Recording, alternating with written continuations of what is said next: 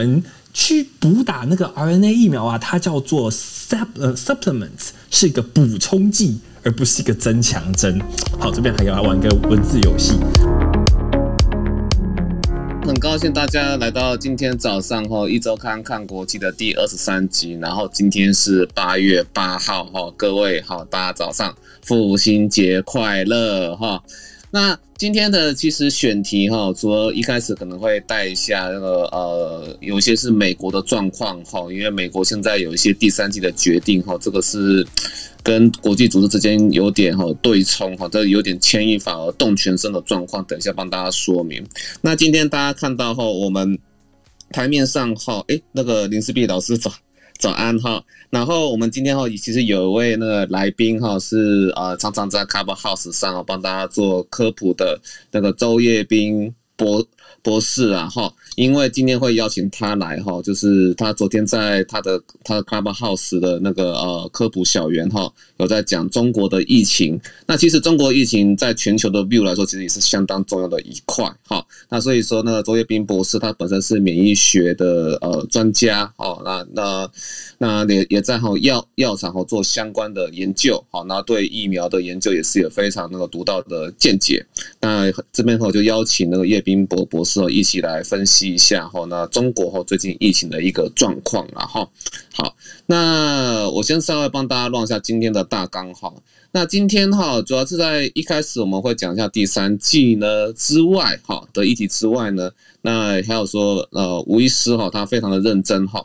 因为他帮大家继续哈追踪所谓的美国 Delta 的那个突破性感染到底是怎么样的一回事哈，好像那个上上次的麻州报告有点吓吓到大家，但是后续的数据哎感觉好像 Delta 毒性好像没有想象中的这么强哎，好，这到底是怎么一回事？等一下吴医师会揭露一些数据然后那。那等一下，Lawrence 也会分享说，面对美国的疫苗犹豫哈，那专家开始诉求及早通过 EUA 完全认证以提升接种率，好，这到底是怎么一回事？等一下让 Lawrence 来分享一下。好，那等一下呢，那个负责非洲、南美的陨星哈。那在阿根廷啊，在在很其他的一些国家呢，像是阿根廷啊，发生了被迫混打的情况，还有说智利啊，现在也加入了哈，要追第三季的行列哈，看来是这样了哈。等一下看允欣的内容，还有说我们所谓的金砖五国啊哈，那除了南非之外，那印度哈现在就是要开始啊共建那个病毒序列的基因库哈，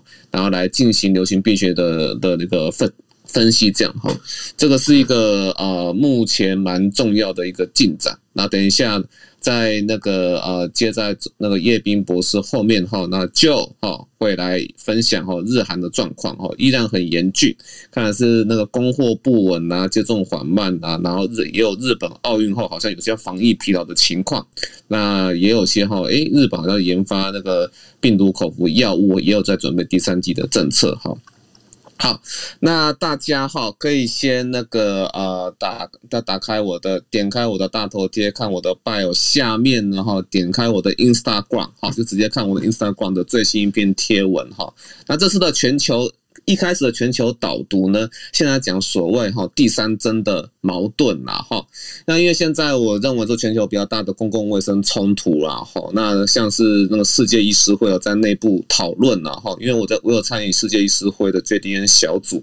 那之前就有一篇文章就是说哈，我们很害怕就是全世界可能没有办法达到哈那个族群免疫的一天了哈。因为开发中国家对全球来说还是很重要。如果说开发中国家一直都没有有办法哈，那个呃，那个跟先进国家一样被覆盖好的话，那其实变异株可能就会从这些开发中国家不断出来哈，这是国际组织的观点。好，那其实和我们台湾、日本啊，那个美国这些哦世界领导人哈，对自己国内政治的观点其实是不太一样的哈。那就是在美国、以色列对免疫力较差的族群实施第三剂有这样的计划的时候呢，与此同时，WHO 哈，它是反对第三剂，认为哈这个是短视。其实这个短视。但不是 WHO 说的，是那个无是那个无国界医师说的哈。那因为好变，他们在国际组织的观点是，对抗变异最好的方式还是全球接种步伐一致，不要掠国，不要掠夺穷国的第一剂。但是显然呢，这个世界根本就做不到，因为许多国家自己的内部压力也很大。哈，那这是那个大家可以看到，说我 Instagram 最新的一篇贴文的第二张图片哈，Global COVID cases climbed past two hundred million 哈，到达两亿的，在 WHO 哈宣布全球 COVID-19 爆发为大流行十七个月后，那全世界呢在本周三呢超过了一个严峻的里程碑。根据 John Hopkins 的数据哈，全球确诊病例已经超过了两亿。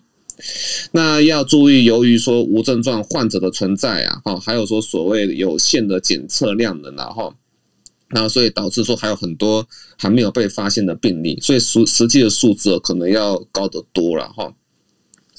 那全球已知病例哈，五个国家哈，那大家可以看这张图哈，至少占了一半以上，因为像红色的话哈，都是其他的国家嘛。那其他那个像下面下面哈，就是蓝色就美国啊，黄色就是后来的印度哈，然后绿色也是一直都很惨的巴西，然后还有一些是像俄国还有法国哈哈。诶，那个美国哈是三千五百三十万哈的确确诊数了哈，累积的确诊数哈。那那个呃，印度哈是三千一百八十万，巴西是两千万哈，是仅有的三个确诊病例超国内确诊病例哈超过一千万的国家，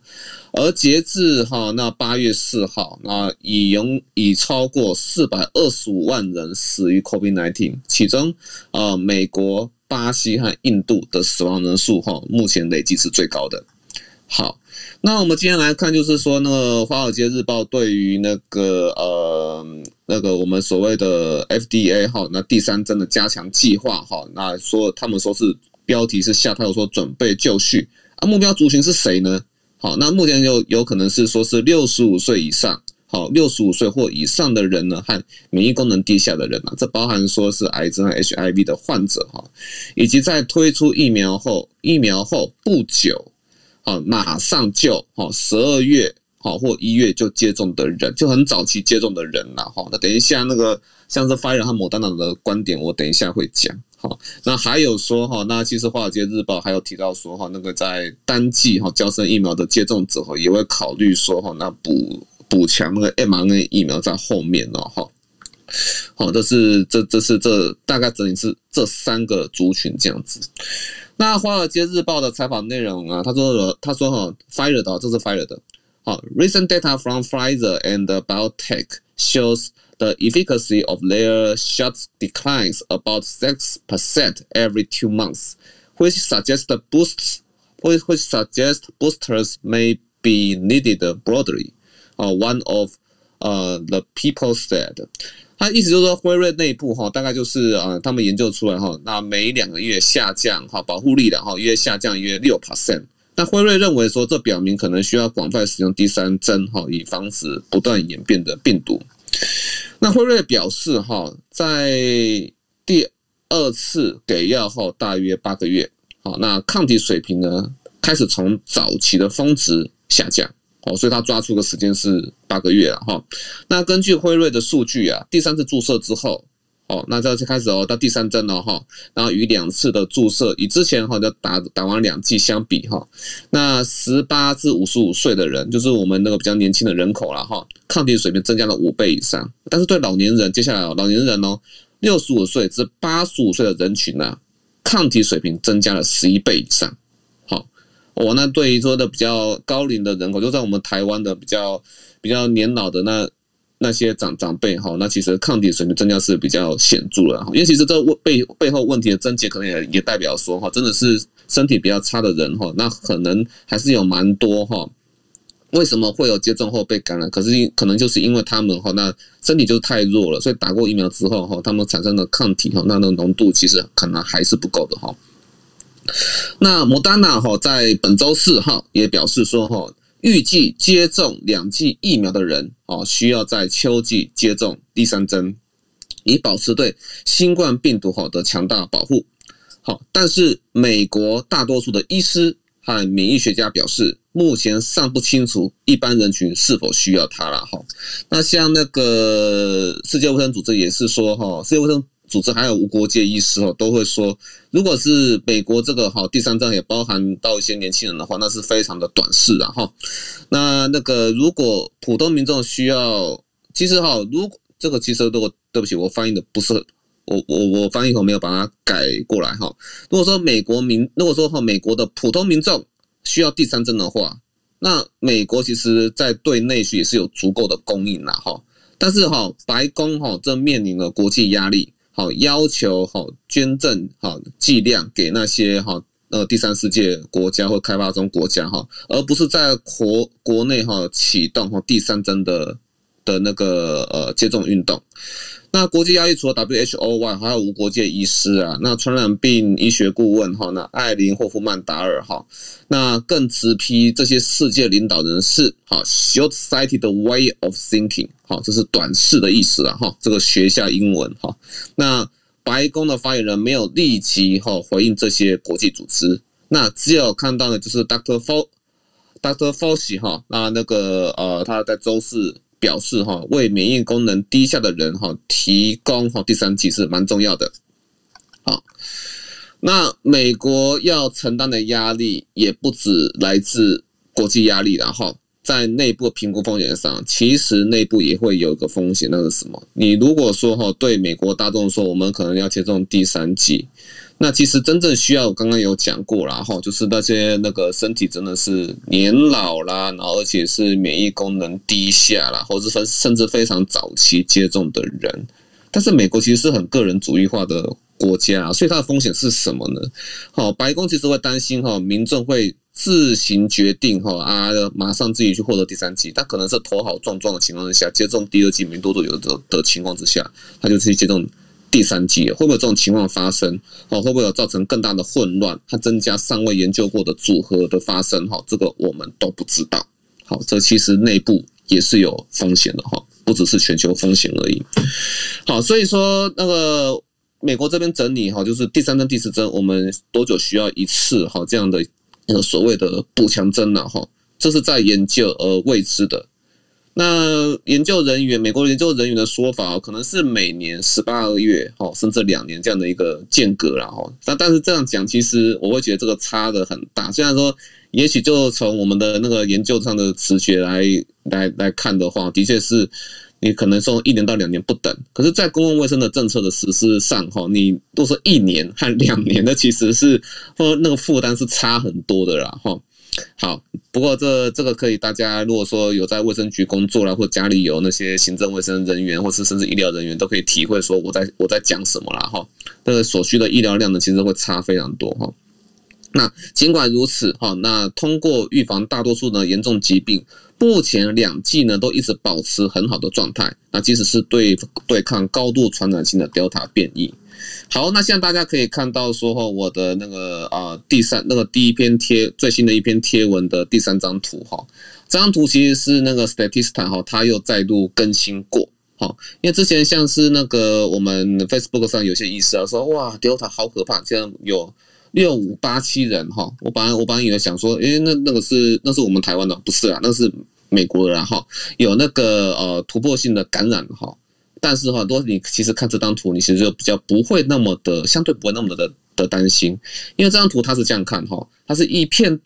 绿油油的大面积，他说 one hundred and sixty three million 哦，一百六十三哦，就是那个呃，这个是一亿哦。六千三百万人哈的接种 fully vaccinated 的这么多人已经打完两剂，那其中是六千五百八十七人哈有一些突破性的感染。当然啦，就是在那个麻州的报告上，上周我们这样讲是，假只要说有发生突破性感染的话啊，里面可能有百分之七十四 percent 哈是那个呃 Delta 病毒株了哈，这点可能就就这感觉大家要稍微抓一下下。那美国 CDC 从七月二十六日开始呢，它不再计算哈那未住院或死亡的那个突破性感染病例。好，那但是无论哪种方式，数据继续表明呢，疫苗在减少住院和死亡方面非常的有效。好，那。这其实也是可以预期的，因为没有一种疫苗是百分之百有效的，没有任何疫苗它的保护力它是百分之百的哈，所以说预计会出突会出现突破性病例，但它的数量哈，那这样子以这种大那种那个整体的的的 view 来看的话哈，那在美国完全接种的接种疫苗的人数其实极少。好，那我刚刚的话都完全接种疫苗的人口总数我已经讲过了哈，一点六三亿了哈。那这些人中哈，那发生了六千哈五百八十七例感染，好和住院合并，好那合并那感染合并住院了哈，以及好中间有那个一千两百六十三好例好和那个感染合并死亡哈。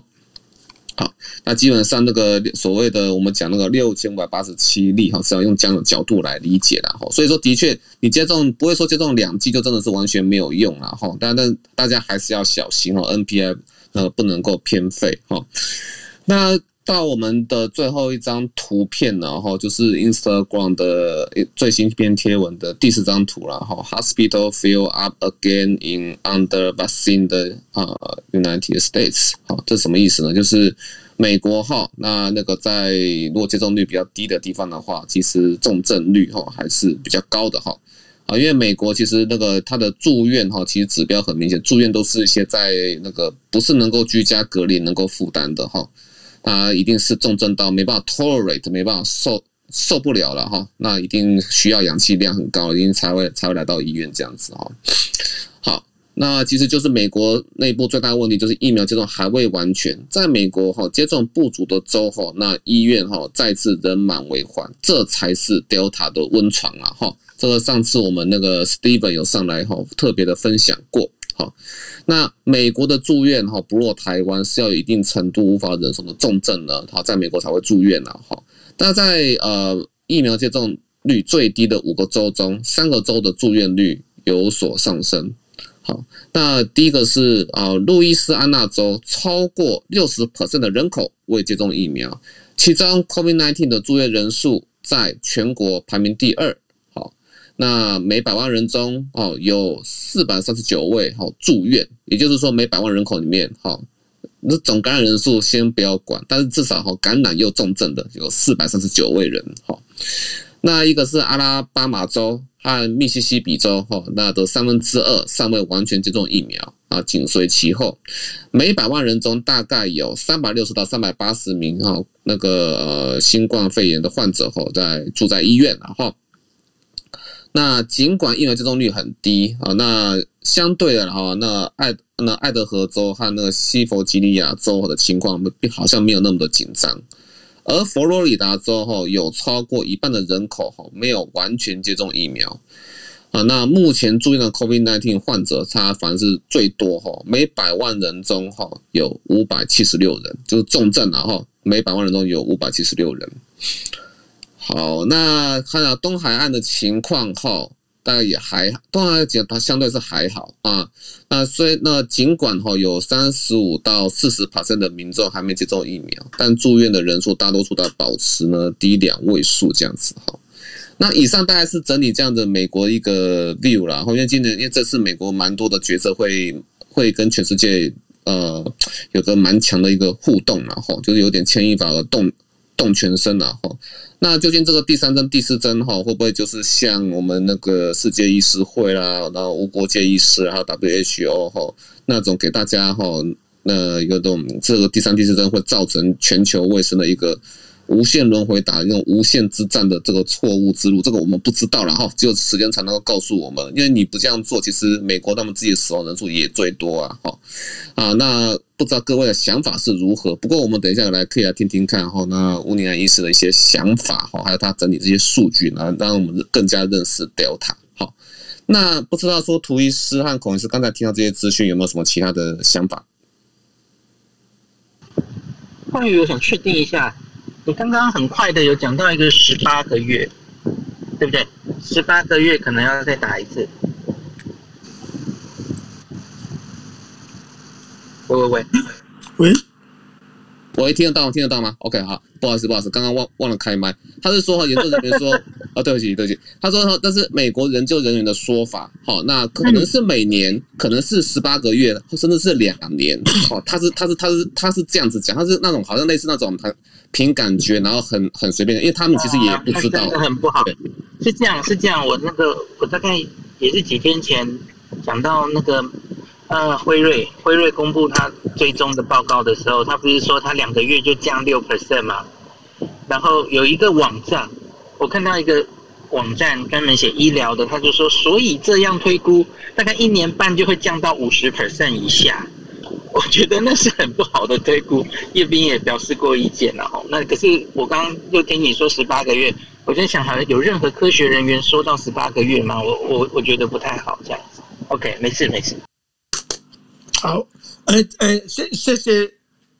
我看谢谢江医师哈，你这个资料我觉得很有意思哈。那第一个就是打疫苗是有效的啊，真的是一百六十啊一亿六千多万个有打的人哈，大概。只有十万分之三或四哈，十万之四左右的感染力，那表示说这个是感染的非常少。那没有打疫苗的人哈，比较多的州他就得得到比较多的感染啊，差不多是呃打三分之一以上的话就会。比较好一点点的哈啊，没有打的三分之一的哈，就是说，呃，有打三分之二以上的，几乎都是还不错。那只有打三分之一以下的哈，那那个的确是比较危险一点哈啊，发生率都比较高。这两个数据都证明打疫苗是有效的。第二个，那打疫苗时间久了以后是不是没有效？这一点哈，这个我认为疫苗公司在现在这个时候不应该讲话。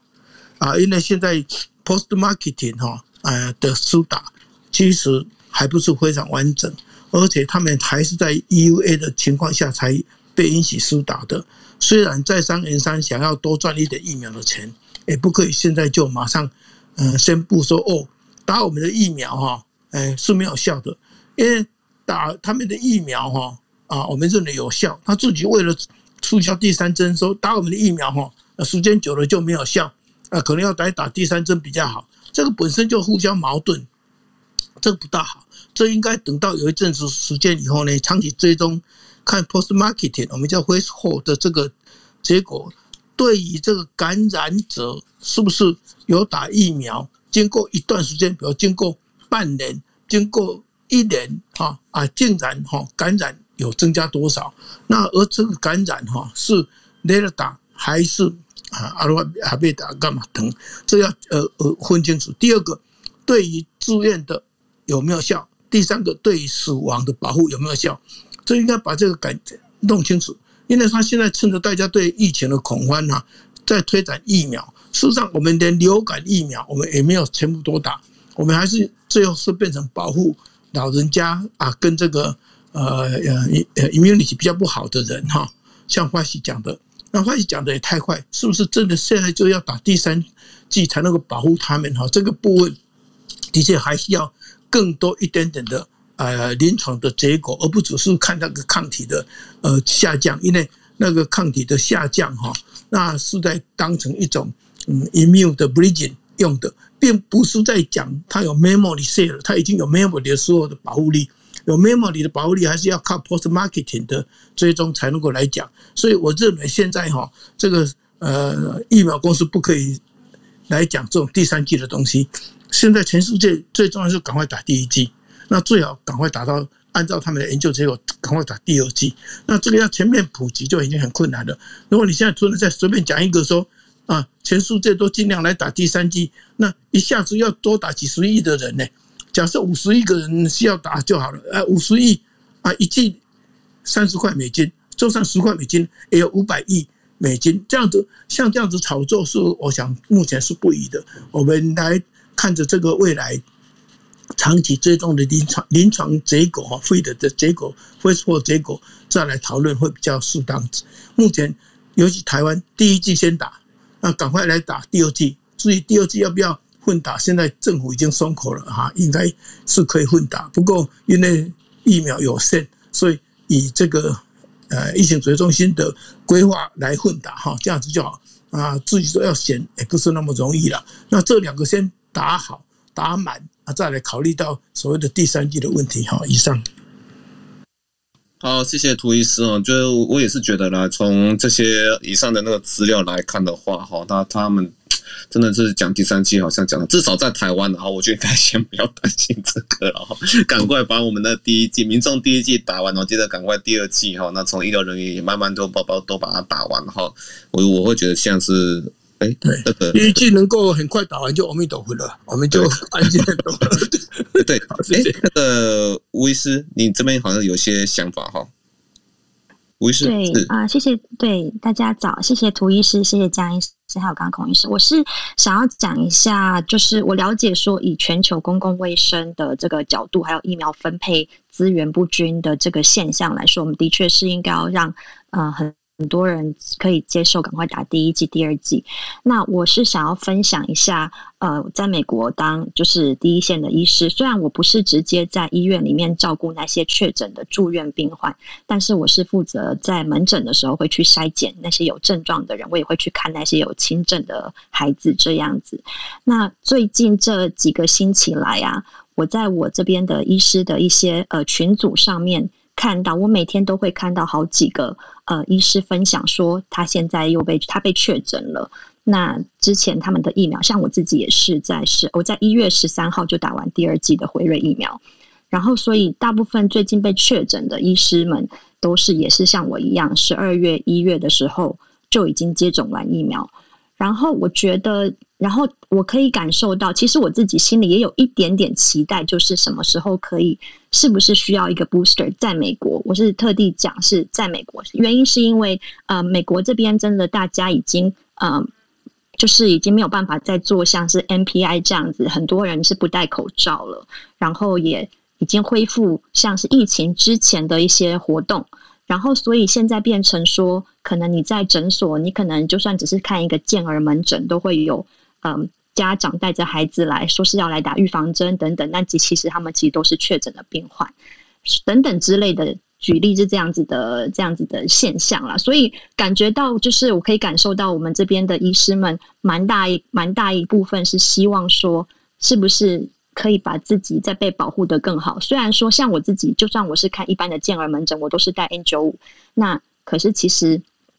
我的 N95 也都是 自己从就是自己从台湾买过来的等等。因为这边的话，有些诊所、有些医院还会叫你说：“哦，你只要戴一般口罩就好。”就是就算是确诊病患，只是一般口罩，然后给你一个 face shield，就这样子。所以第三季的话题在这边讨论的蛮热烈，是因为越来越多的医事人员被确诊。最近这样子，谢谢。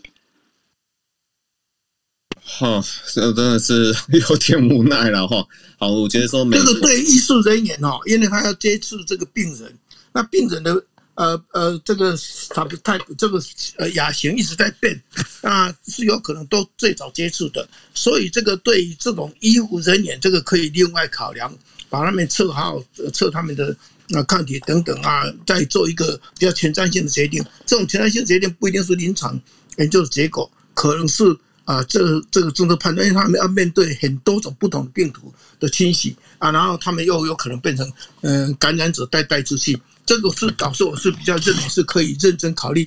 呃，这个第三季的这个，但是还是要雷达好多多一点，不能只是有一点点紧张这样子而已，这个还要多收集一些资料。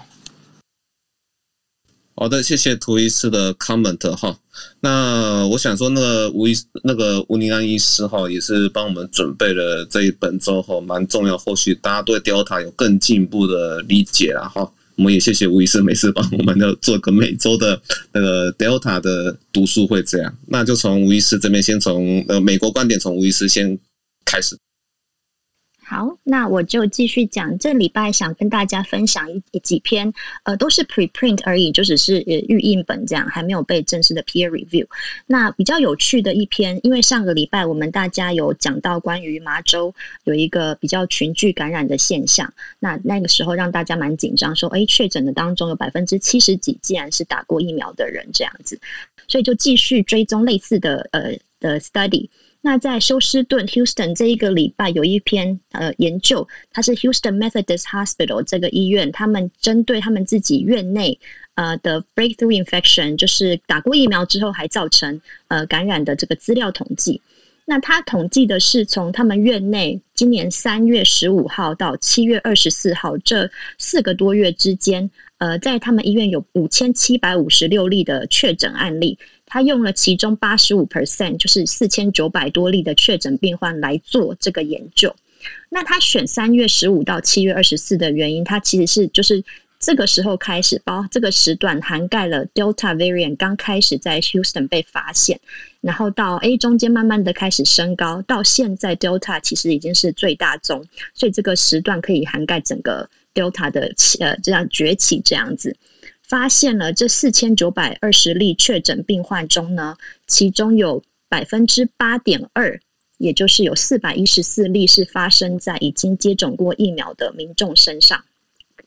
那他也有稍微的分析一下这些打疫苗的人，他们当中呃有多少是打辉瑞啊，多少打莫德纳，多少打娇生。不过这个他有他这个他自己医院也有说，就是那个时候德呃德州这边几乎都是打呃辉瑞这样子。好，然后呢，他就这个 study，大家如果可以看到我的我的 IG 的限时动态，其实在我的 IG profile，我有把今天八月八号的呃几个三个主要的限时动态就放在那边，大家比较容易集中看到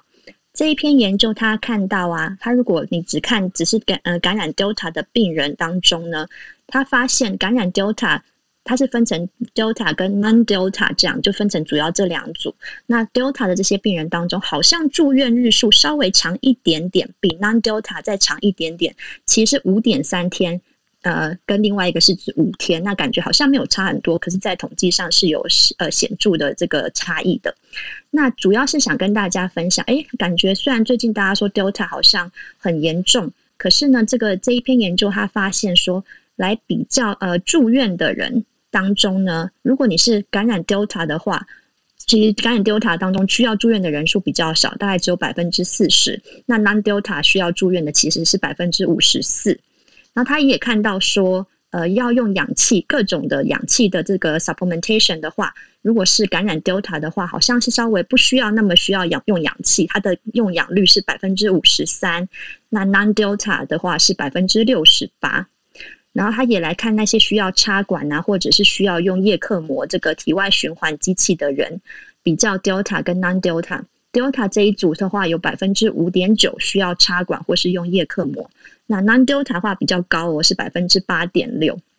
所以好像感染了 Delta 的这些病人当中的病程啊，治疗好像是稍微没有那么严重的这样子。以这篇的观察看下来了，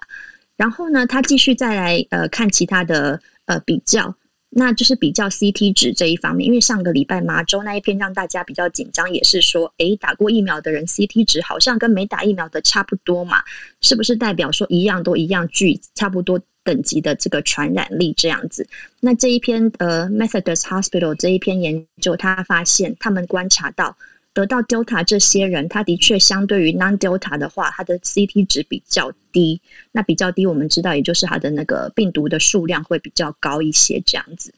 然后也 Delta 这一个这一组也比其他的 Non-Delta 容易造成突破性感染。所以也就是说，你得到 Delta 这一组呢，它把里面当中得到 Delta variant 的有百分之十七其实打过疫苗哦。那 Non-Delta 的话，百分之五点八而已是打过疫苗的。然后呢，他最后呢再讲一下下说关于是呃比较有打过疫苗跟没打过疫苗的这个确诊民众中，如果说你不要分他是呃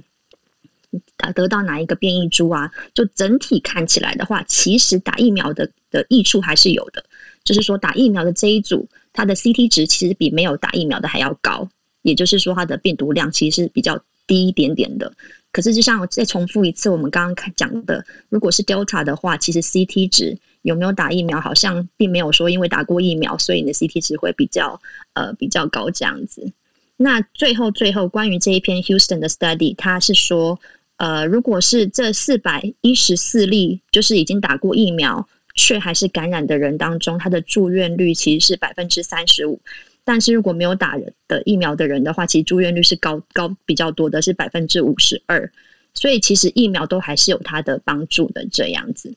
那接着是讲另外一篇，嗯，这个礼拜的也是也是关于，就是这些都算是回溯性去看过去的几个月、过去几周的一些资料。在呃，Wisconsin 这个州，他也有来看，他们其中有一个 Dane County 这个郡啊，他们来比较这些有打过疫苗跟没打过疫苗后。呃，感染 COVID 之后的 CT 值，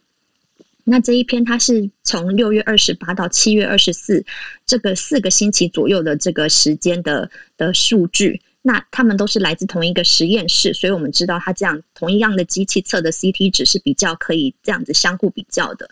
那在 Dane County 这一个地方，它的疫苗接种率其实蛮高的哦，它是两剂完成接种的人占了百分之六十七的人口，所以在这里的疫苗接种率覆盖率算是很高的。他发现呢，在我们刚刚说的这四个礼拜当中，呃，确诊的人当中，其实有百分之三十九是发生在已经打过疫苗的人。那他没有把没有，他并没有把全部的确诊的人都做呃这个 sequencing，所以只做了一呃。百分之八九十的人有去看是哪一个变异株，那有做的这些人几乎都是得到 Delta variant。然后这一篇文章也同时的告诉大家，打过疫苗跟没有打过疫苗的人的 CT 值好像差不多。好，那讲完刚才这两篇研究，我们就会说，那就跟上个礼拜麻州的研究差不多嘛。打了疫苗跟没打疫苗那个 CT 值好像没有什么差别，那这样到底是不是还是一样会传染给身边的人呢？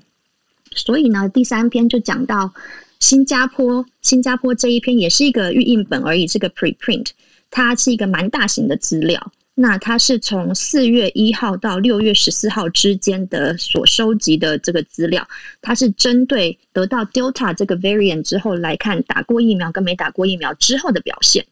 那我只要这个这个研究还有很多详细的其他的呃比较其他的项目，但我主要是讲要讲 CT 值这一部分。他发现，的确像刚才说的，打过疫苗跟没打疫苗的人，好像在确诊初期的 CT 值是差不多的。那我的 IG 上面有一个图，它其实是蛮清楚的看到。可是呢，一开始两个两组的 CT 值差不多，但是呢，大概在第六天左右开始，打过疫苗这一组的 CT 值就开始很比较快速的上升了，但是没打疫苗的这一组就还是这样子，一直持平、持平、持平这样子。表示说，是不是打过疫苗的人，其实他在清除体内病毒的速度也比较快，那是不是就会比较快，不会具有传染力？这样子，这是新加坡这一篇研究，我我觉得比较有趣的一个地方。那一样，他也来测了一下，比较说打疫苗跟没打疫苗的人，他们呃在感染之后的，他血中测他们的针对 S 蛋白的抗体，那发现还有测中和抗体。发现这跟其他以前我们一起分享过的研究都差不多，就是有打过疫苗的人，他们这些抗体数量会比较高一点，这样子。所以，如果新加坡这一份这个 preprint 预印本的确是呃可信的话，那我会认为是的确，如果 CT 值会比较快的上升的话，那我们是不是可以稍微再安心一点？有打过疫苗，还是可以让我们的病毒量赶快的清掉，这样子。那最后今这个礼拜跟大家分享的最后一篇是昨天在哦美国的昨天在 CDC 的这个 MMWR 发表了一篇在肯德基州 Kentucky 所做的研究。因为呢，之前我们有聊过说，诶，那到底说自然感染，就是美国蛮多人是其实已经曾经自己感染过 COVID-19 了，那就是有一些很多 study 已经去测说。自然感染的人，他血中的抗体跟你打疫苗后得到的抗体哪一个比较高嘛？那那个时候，其他研究大致上都是告诉我们说，打了疫苗的人，他血中测得的中和抗体是比较高的，所以认为打疫苗还是会有好处。那结果这一篇研究，它主要是想要看整个真的在 real world 的 data 来看看说，到底如果已经感染过新冠肺炎，那如果你还是不打疫苗。就是你感染过，你认为，而我有自然的保护力了，我不要去打疫苗，有没有比较可能还会被再二度感染呢？所以这是昨天的 CDC 这篇的发表在肯德基州的研究，它有分成呃，就是 case patient 跟另外一组就是 control patient，它用的方式是从它收集从呃十八岁以上，然后曾经在二零二零年去年三月到十二月之间。在肯德基州被确诊过 COVID-19 的人，那他是要看你是 PCR 阳性或者是抗原阳性。然后呢，这一组 case 的 patient，他这些人是在二零二一年的五到六月之间又被再度确诊，也就是说，他们去年曾经得过有有过阳性的记录了，然后今年隔了将近五至少五到六个月之后。又在他的在他们这个肯德基州的实验室记录这样中又再度被确诊，然后他会选到今年二零二一年五到六月，是因为这段时间我们知道美国疫苗非常足够了，所以呢，其实民众可以自由选择要不要去打疫苗，而不是因为说，诶，只有某些可能是医疗人员啊等等的有高危险呃族群才可以打，所以他才会把这个 cut off 选在今年二零二一年的五到六月。这个是实验组，那对照组呢是一样，十八岁以上，也曾经在去年三月到十二月之间有被确诊过。然后呢，他们继续，可是到今年的二零二一年的六月之前，没有再有被确诊记录的。这个是对照组。那他对照组，他的 case 组跟对照组，他是用一比二的这个数量来，呃，来来来算有总共多少人。那他尽量的来搭配说，同样的性别啊，同样的年纪不要相差太多啊，然后他们初次确诊日要相近，就是在彼此之间是一个星期之内，然后来，然后并且来看这些人的。疫苗接种记录，那我简单的讲他的结论就好。那最后他发现说，呃，去年如果你曾经感染过了，然后呢，你没有再去打疫苗，然后你今年呃，就是又再被确诊的几率是比你曾经感染过，可是你后来有去打疫苗的再确，然后可是就没有被确诊的话是二点三四倍，也就是说，如果你两两个都是曾经两个组都是曾经去年有被感染过。但是有些人是有再去打疫苗，有些人就是没有再去打疫苗了。那些没有再去打疫苗的人，有二点三四倍高的几率会再度被感染，这样子。那这个研究当然是有一点限制啦，因为说你就会有些人就会讲说，因为他没有做这个 sequencing，所以你不敢不能确定说，那他今年五六月再被测到一次阳性，有没有可能是他其实去年的感染，然后有这个呃。就是 viral shedding 一直那么久那么久都还有上一次感染，然后被测出阳性，可是他所以他没有做 sequencing，所以你不敢确定。可是以时间间隔来说，如果你第一次确诊是在去年三到十二月，然后再来是二零二一年的五六月的话，间隔这么久，应该会说是第二次新的感染啊，不太可能会是呃一个旧的感染，然后呃继续再排病毒这样子。那另外一个实验的限制呢，就就是说。呃，打过疫苗的人有可能比较不会再去测新冠肺炎，因为他可能有一点点症状，他会觉得，诶，我应该不太会再得了吧？我打过疫苗了。所以如果你要直接用这个这一个研究，然后说没打疫苗就会造成再感染的话，还不能一下就有这个直接的结论这样子。然后另外一个限制是说，这个研究他只查了这个 Kentucky 这一个州的疫苗记录，所以如果这些人其实他有去其他的地方打疫苗的话。并不会被呃抓到，不会被算到这样子。然后呢，这个一样跟刚才几篇都是一个就是呃看过去的这个研究，所以只是观察到，只能说这是一个观察到的现象，还不能适合就拿来它做一个那个 guideline 这样做因果关系这样的的解释，还是需要更大数据的研究。好，以上就是这个礼拜跟大家分享几篇比较有趣的文献。那等一下的话，请 Lawrence 跟我们分享一下美国的疫情，谢谢。啊，对，那个我讲中间先那个中中断一下哈，因为我觉得吴医师所报的本周的文献哦，资讯量很大，但是我从中间我发现到说新加坡这一篇哈，就就是在就就是在那个呃，我稍微看看一下啊，新加坡这边我觉得最感兴趣的哈，就是我们现在对 Delta 的大部分人的认知都是已经到说有打疫苗，但是很不幸啊后，就这么倒霉被突破性感染。那 Delta 的特征是在这些有打过、有完成接种疫苗的人，他的 CT 值好和没有打过疫苗的人 CT 值可能是差不多的。好，那但是好，新加坡这一篇哈，就是有更进一步的观念，那是。大概在第六天开始左右，打过疫苗的人 CT 值好就会开始快速上升，那就是意思说 viral load 就是开始会快速的，好像在下降的一个感觉啦。哈。那我不知道说，那这样子的话，我们之前那份麻州报告，还有说一些其他都在支持说，哦，如果 CT 值哦，那那 Delta 有突破性感染的话。那 CT 值都差不多，是不是代表说他们可能都是在六天之内的时间去验的？然后新加坡这一边可能就是说，那 Delta 那打过疫苗，其实还是有效效果啊，只是说可能自己有症状或者怎么样的话，哈，那那那有限，可能十天之内的时间，可能要可能还是要小心一点，这样子，是不是有这样的意意味在呢？他的确是想要讲说，是不是说？呃，这样就就就是说，他可能不像我看到有一个人的 comment 是说，关于这样是不是他这些已经打过疫苗的人，如果再被确诊的话，呃，是不是他的 quarantine 的时间日程日程可以不用像没打过疫苗的人这么高、这么长、这么久？因为如果他的 viral shedding 已经没有那么持久的话，他就比较不容易去传染给别人。那另外一个可以。分析可以可以想的角度就是说，那的确是这个疫苗在作用，所以我们的抗体升起来之后，很快的有抗体来对抗这些病毒，就算你被感染之后，你也可以很快的恢复这样子。我觉得他是主要是想要传达像是这样的讯息。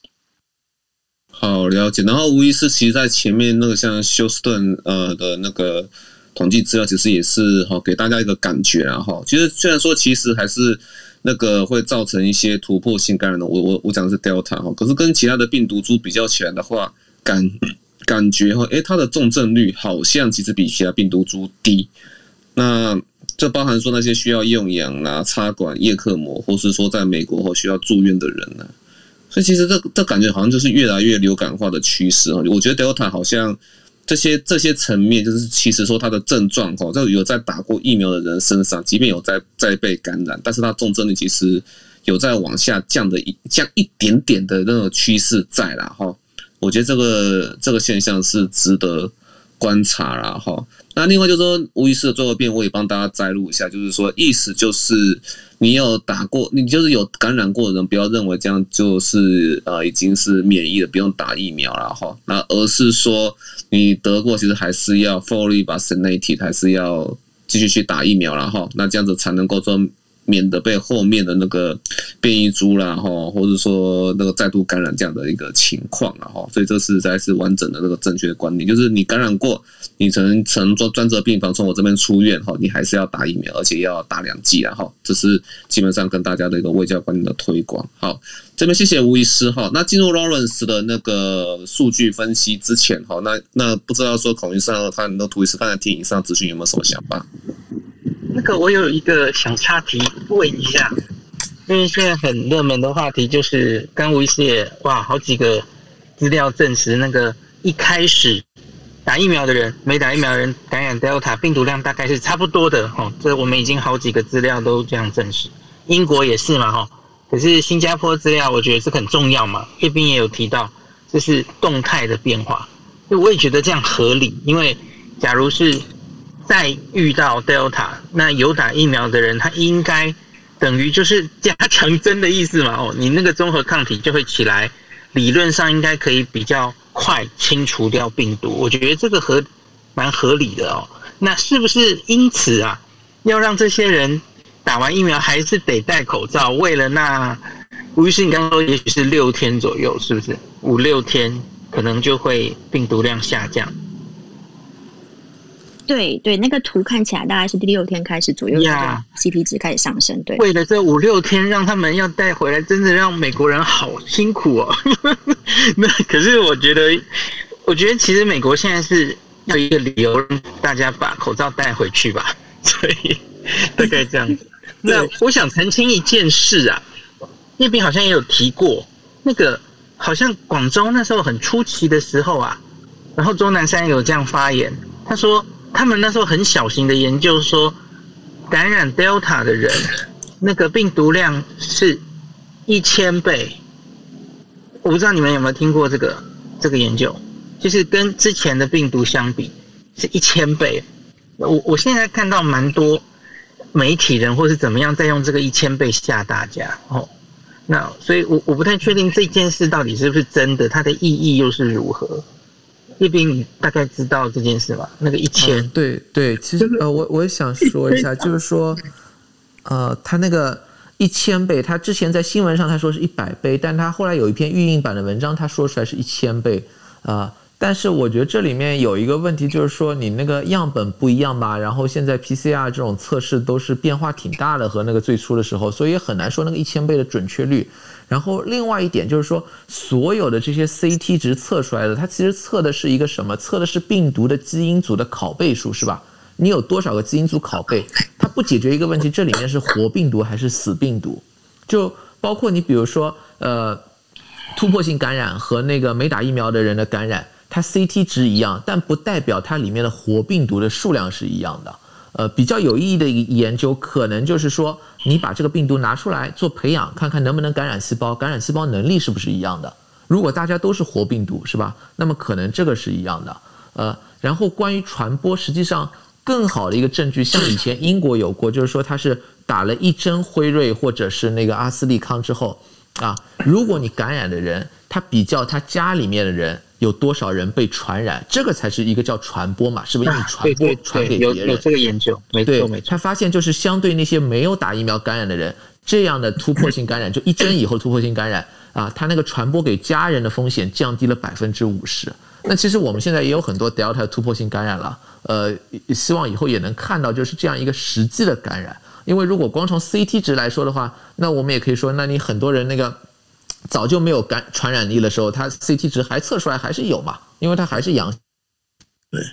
这个我怎么定的？而且我觉得好像现在也没有一个特别的说法，就是说，呃，多高的 CT 值就对应的是多强的传染力，这个好像也没有一个特别的说法吧。所以这个呢，只不过就是说，以前有很多推断是鉴于你 CT 值比人家高很多，所以我就觉得你你你感染了之后也不会去传播给别人。这个本身也有一个比较大的推断性质，不是说你绝对的就不会传播，呃，不应该这样理解。当然，现在因为它连 CT 值都一样了，那么就应该更谨慎一些，这个是没有问题的。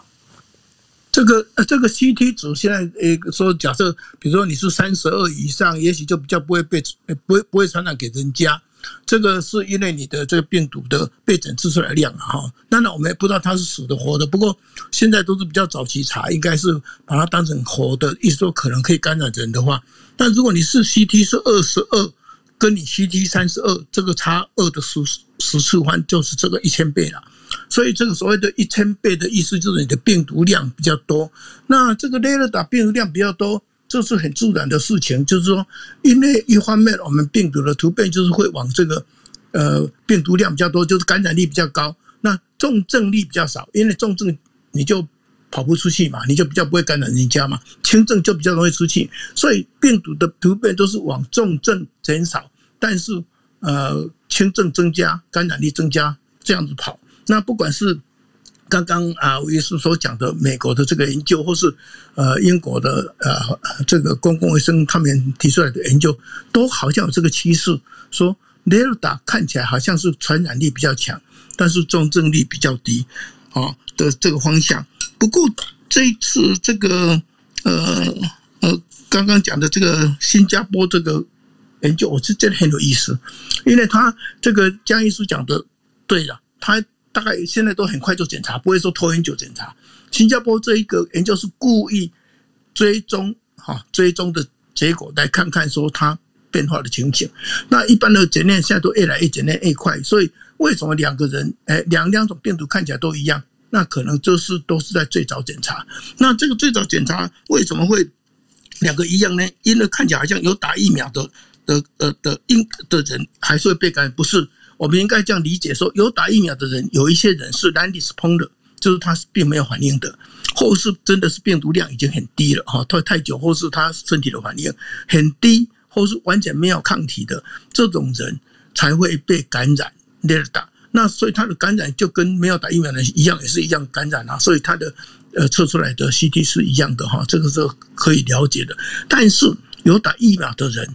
在经过六天以后，慢慢就显现出差别。虽然它没有很强的保护感染，但是因为它有 memory cell 也被激发，它的它它的记忆细胞被激发，所以它抗体还是有出来，有局部保护作用，所以后面的量就会降低的快。简单讲，就是你比较不会被传染给别人，而且你也比较不会产生重症跟死亡。所以打疫苗是有效的，虽然不一定完全能够保护你的。呃呃，感染力大，但是所谓不能完全保护，是对那一些 non-responder 的人为主，倒不是说对有有有 responder 的人，有 responder 对阿拉贝塔当然有有帮忙，但对 Delta 还是有帮忙的。然后这个研究证明说对 Delta 有帮忙的，但是帮忙最重要是病毒降得快的帮忙很清楚。一开始那个部分也许是感染啊，感染没有办法完全保护感染，但是可以保护。哦，重症死亡哈，这个应该可以用这样来解读，然后表示说还是要去打疫苗的啦。好的，谢谢涂医师的 comment 哈。好，那我们接下来就来进入那个 Lawrence 的部分哈，那看看他今天有什么精彩的健康数字可以分享。OK，好，谢谢医师们。嗨，大家好，我是 Johns Hopkins 的 Lawrence。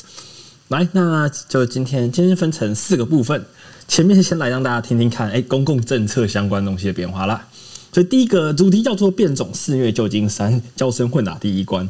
哎，对，所以比较有趣的是，大家之前都在讨论说打两剂的给不给第三针，以及要不要混打的问题。好像 Johnson & Johnson 因为就实打人口比较少，每次都被大家晾在外面了。不过，对啊，就说，哎，你看前几周 WHO 啊、CDC 都说不要混打疫苗，可是同一时间内，近期啊，那个 NYU 的医学院他们也有个预印本。哎，对，今天会有超多预印本的，就嗯，对我。大家可以想象了，我们看到这么多的期刊，并不是每一篇它的文献回顾，就是不是因为很多文献回顾，peer review 会都会跑得那么快，所以现这今天这一篇会有非常多预印本的资料作为他们的参考哦。OK，NYU、医学院的 Tada 等人，他们的预印本里面描述说，哦，他们发现打完 Johnson Johnson 的那个在旧金山的 data，哦，这些人他们的综合抗体那个值碰到了 Delta，是整被压得非常非常低，哦，他们就是说低到他们觉得是个 concern。OK，就我只简单点到这里而已。接着呢，旧金山他们的公共卫生部门跟一个叫就是祖克伯旧金山综合医院，他们合作就说，呃，我们如果你曾经施打过一剂式的那种 Johnson Johnson 疫苗，现在我们可以开放大家来施打辉瑞或莫德纳。哦，对，就是你看 Johnson Johnson 混 Pfizer Moderna，就逻辑上也有一点点像啊，虽然不不尽然一样，因为毕竟都是一整的，我们就之前说，哦，你看那个 AZ 也要混 Pfizer Moderna，并都是腺病毒疫苗等等，那一样，这边他们也非常有趣的避开了一个大家很爱用的 booster 这个词，因为大家强调说它还是一剂啊，因此他们就说哦，我们去补打那个 RNA 疫苗啊，它叫做 sup 呃 supplement 是一个补充剂，而不是一个增强针。好，这边还要来玩一个文字游戏。好，于是呢，我们可以看到网上有超多各种各样的攻防。那就有人开始在那边强调说，哦，没有，我们如如果如果打一剂 Johnson Johnson，好像它效果也好啊。再来又有很多人在那边讨论说混打效果好或不好。但是原则上现在跟刚刚有关，跟 Johnson Johnson 有关的这件事情，其实我们一直都没有看到一个相关的研究出来，因此就只是公共部门说我觉得好，我觉得不好等等这一系列的，对，这这一系列的 issue。所以呢，他们到底会怎么混打法？是打完打完 Johnson Johnson 要补一剂 MRA 呢，还是两剂呢？目前看来是先打一剂啦。他们号称说以此可以来抵抗 Delta 变种。那详细结果如何？希望就是旧金山这个大型人体试验场可以给我们一个好一点的结果。这是关于 Johnson Johnson 混打的部分。但同一时间这边也可以小小的补说，哎，等等哦，同一同这边。之前本来说到说，如果要给所谓的 immunocompromised 免疫力相对比较缺乏的人施打第三剂，本来其实是一个没有，就是各说各话。有人说我们应该要等到他 fully approve，有人说，哎，我们可以直接给他开始打。原则上，现在他的一个指引方针还没有到完全出，就他也不是一个完全公公布的，只是早期的人各自先说了各自的话而已。相关的政策如何出炉，如何施打，相信还要再等一下下。不过呢，这同一时间内，我们我们我们等一下也会再去提到说，哦，我们也会看到 Pfizer 现在企图要突破这一关，我们我们要再往上爬喽。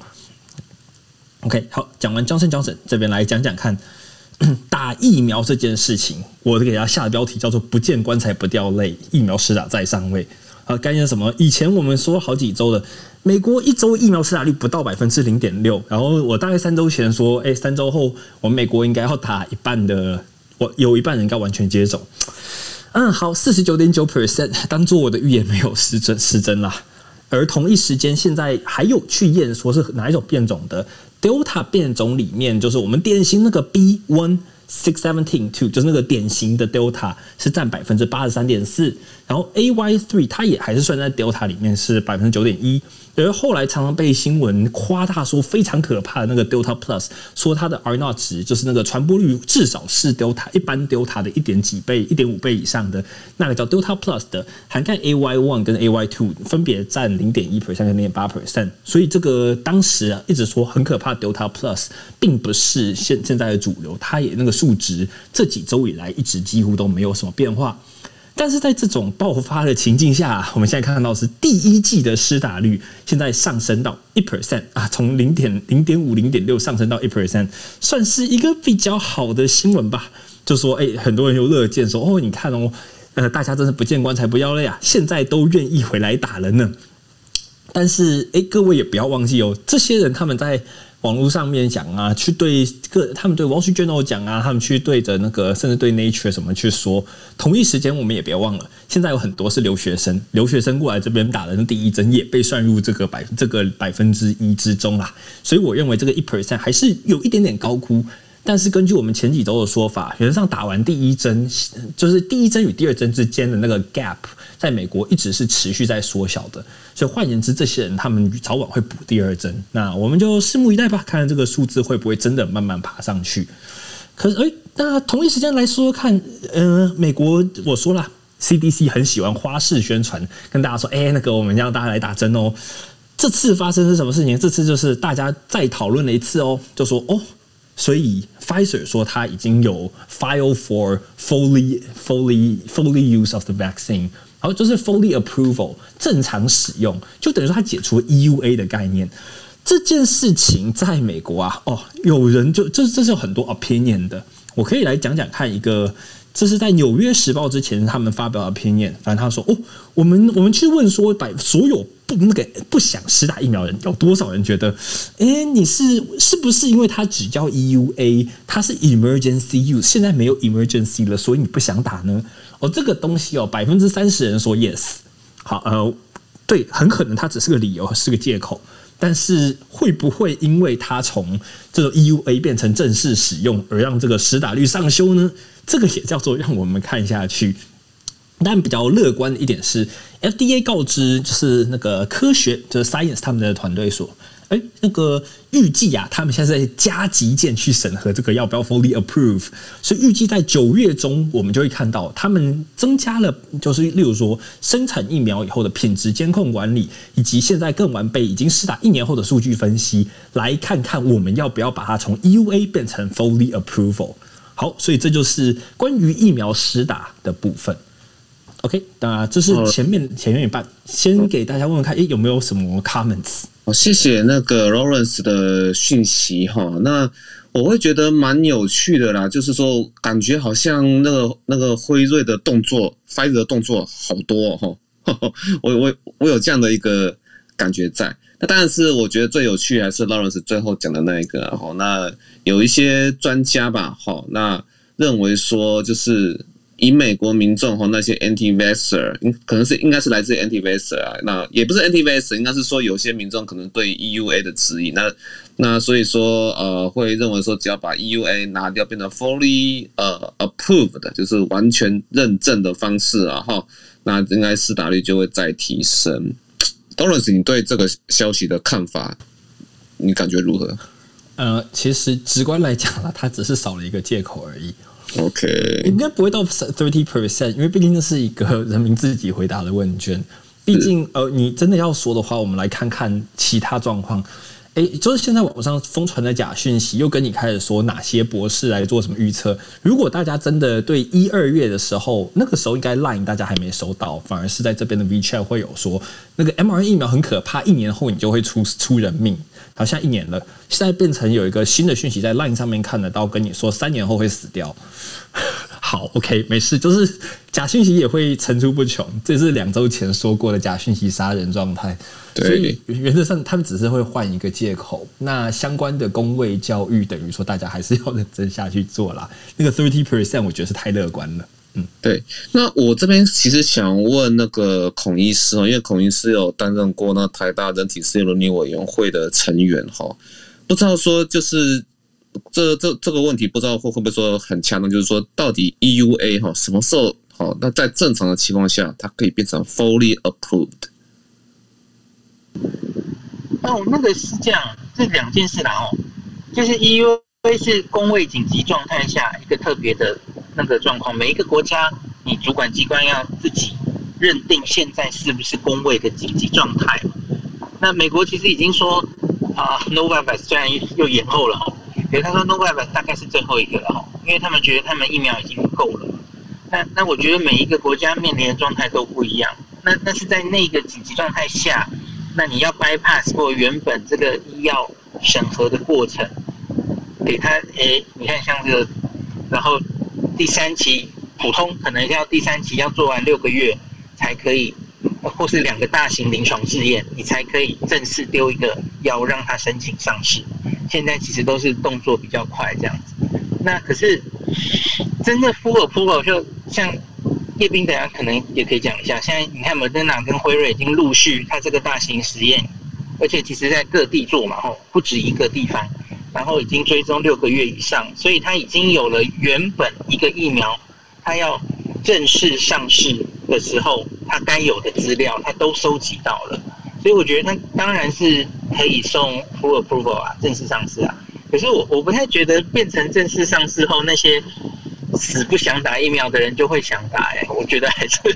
效果应该有限。然后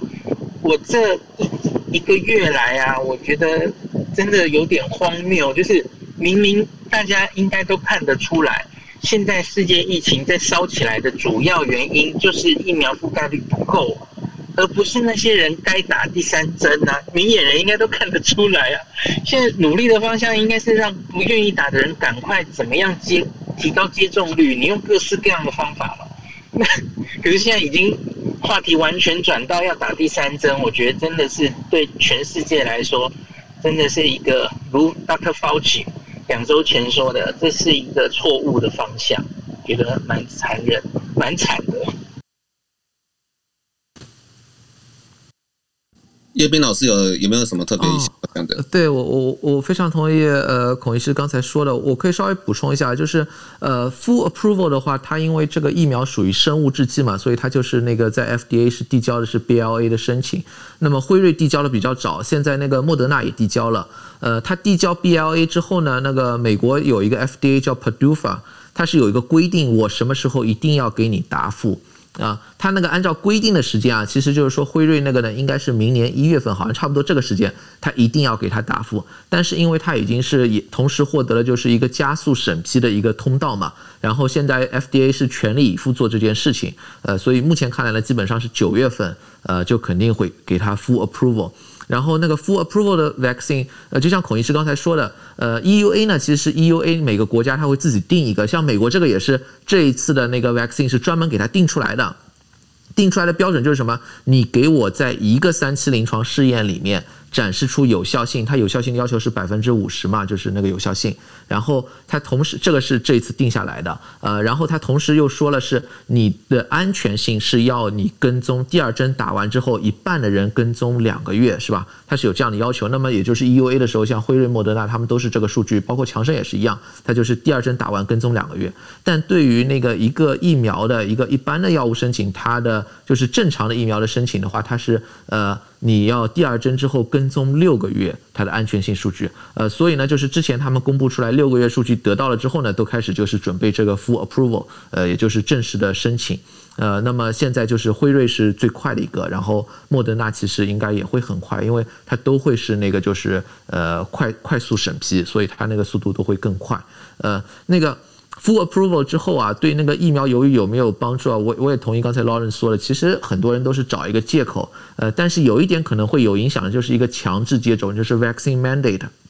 就比如说之前那个呃 Facebook 啊、Google 啊都说，你上回回来上班之前，你一定要给我打完疫苗。我已经定下来，我十月份是差不多大家回来上班，反正你到时候我我会提前通知你什么时候回来。但你回来之前必须得疫苗打了，否则你也不用来上班了。其实就这么回事情，是吧？那么现在有很多公司也这样提了，呃，但是呢，就是说，呃，之前美国司法部是说，如果你是 EUA，你去 vaccine mandate，你公司是没有问题的。但是这个还是一个比较 sensitive 的一个一个话题，因为 EUA 的话，很多人都说，那你都不是一个正式的上获是获批的药物，你公司怎么能要求我一定要去呃打一个都没有正式获批的药物，呃，获批的疫苗呢？是吧？那如果你是 BLA，就是整的一个正常的审批通过，那就是一个正常的药物了。那跟就是医院里面要求员工去打流感疫苗是没有任何区别的。所以呢，有很多公司其实会等到这个，一旦等到这个之后，可能大家可以看到很多美国公美国的公司都会要求你必须打了疫苗再来上班。这个这个可能会是一个就是对疫苗有一个促进的作用吧。但到时候肯定也是会一个一个很有争议的话题。呃，我就补充这一些。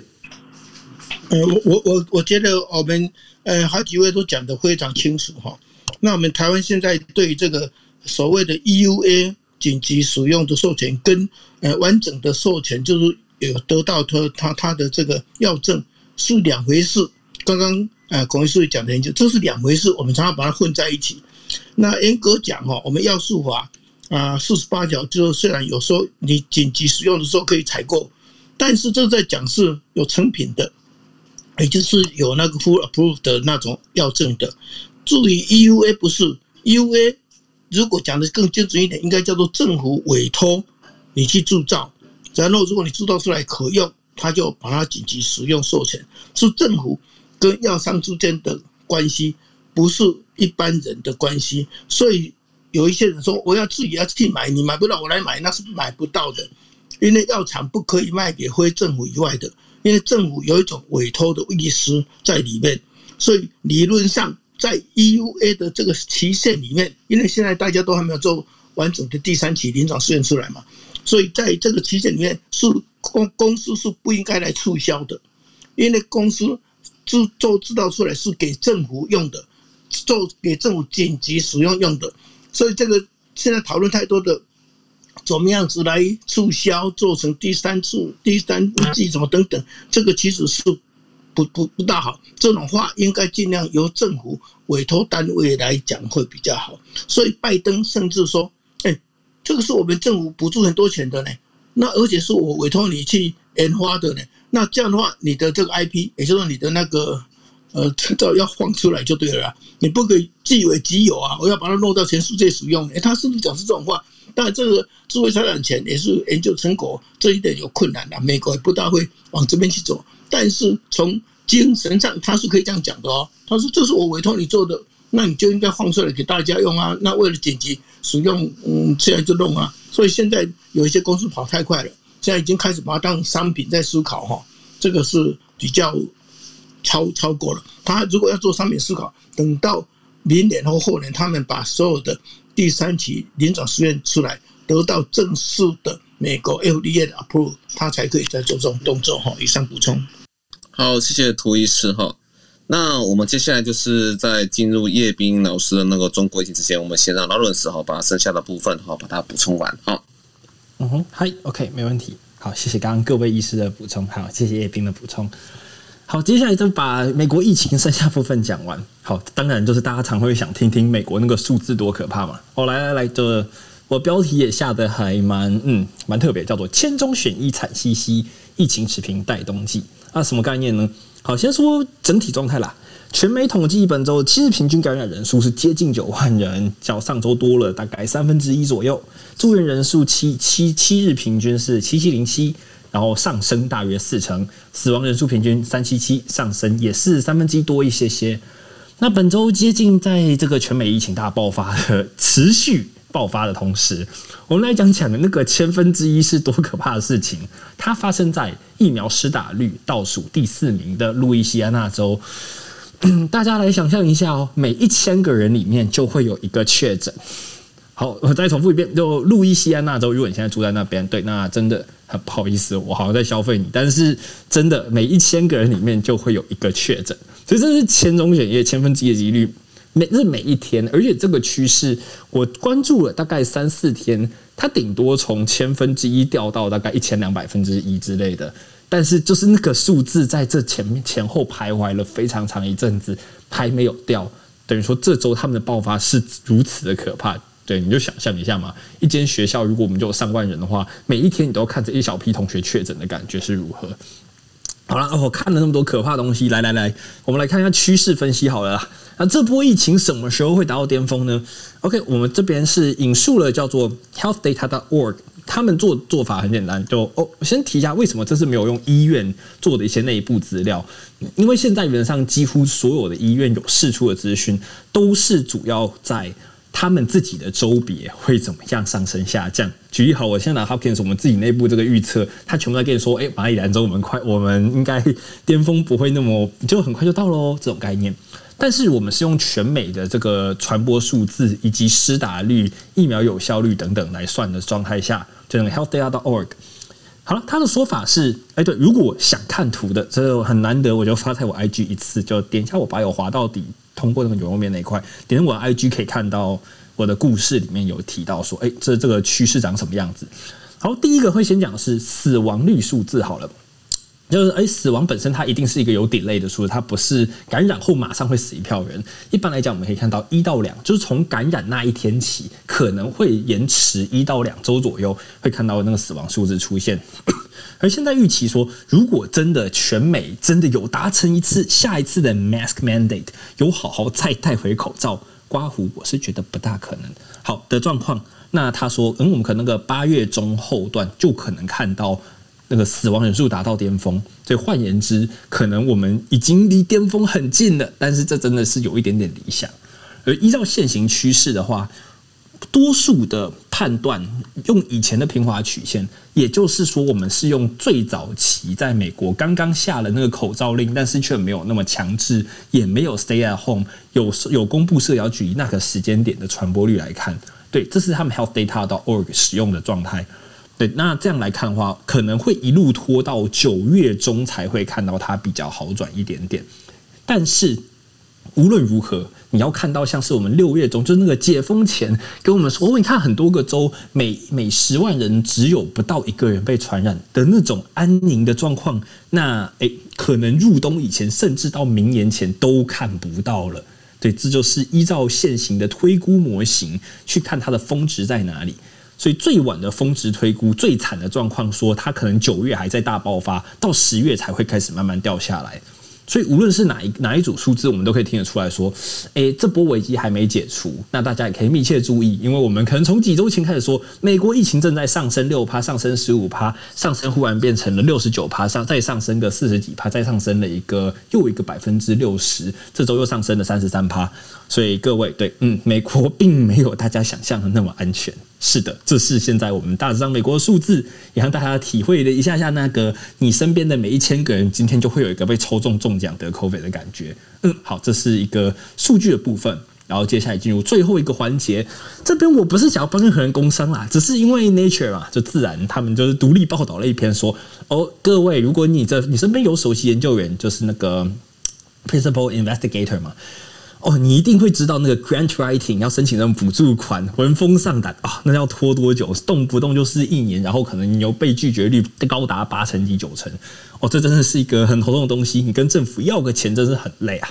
那有个东西，其实有有一家公司叫做 Fast Grant，它其实是非盈利的概念，它则是集集集结了做创投的 Emergent Ventures，他们下面又集结了一大票的。就是我们认知中的金鸡母，从像就是我们想象到 Gates 那种 Foundation，各种大型基金会，他们都把资金挹注进来，然后他们透过一些专案小组，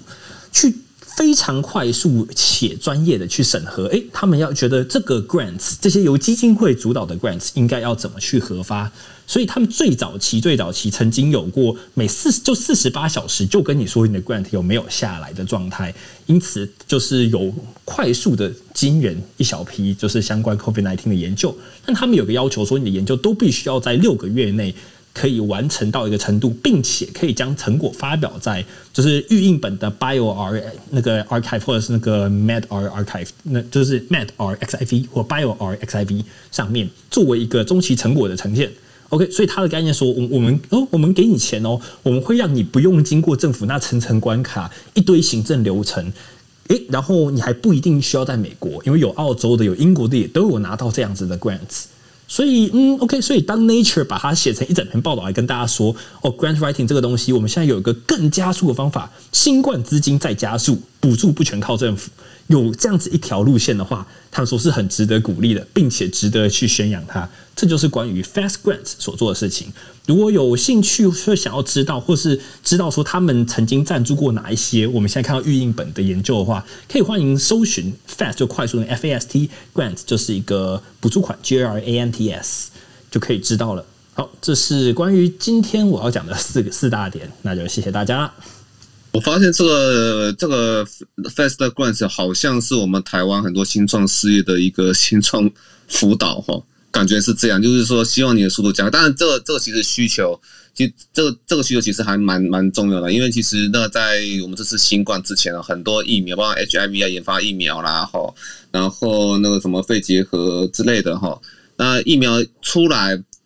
不是说很慢，就是到现在还遥遥无期，然后那所以德国之声其实他们有讲过这个现象，就是说，哎，希望这次新冠的经验能够说，因为我们很多认证其实都加快了哈，那是不是中间其实过去很多比较冗长的作业其实都不是很需要，因为像那个在研发的过程中，很多的那个团队最后都倒掉了，最后就是什么都没有出来，其实对全球的公共卫生其实也不是很好哈。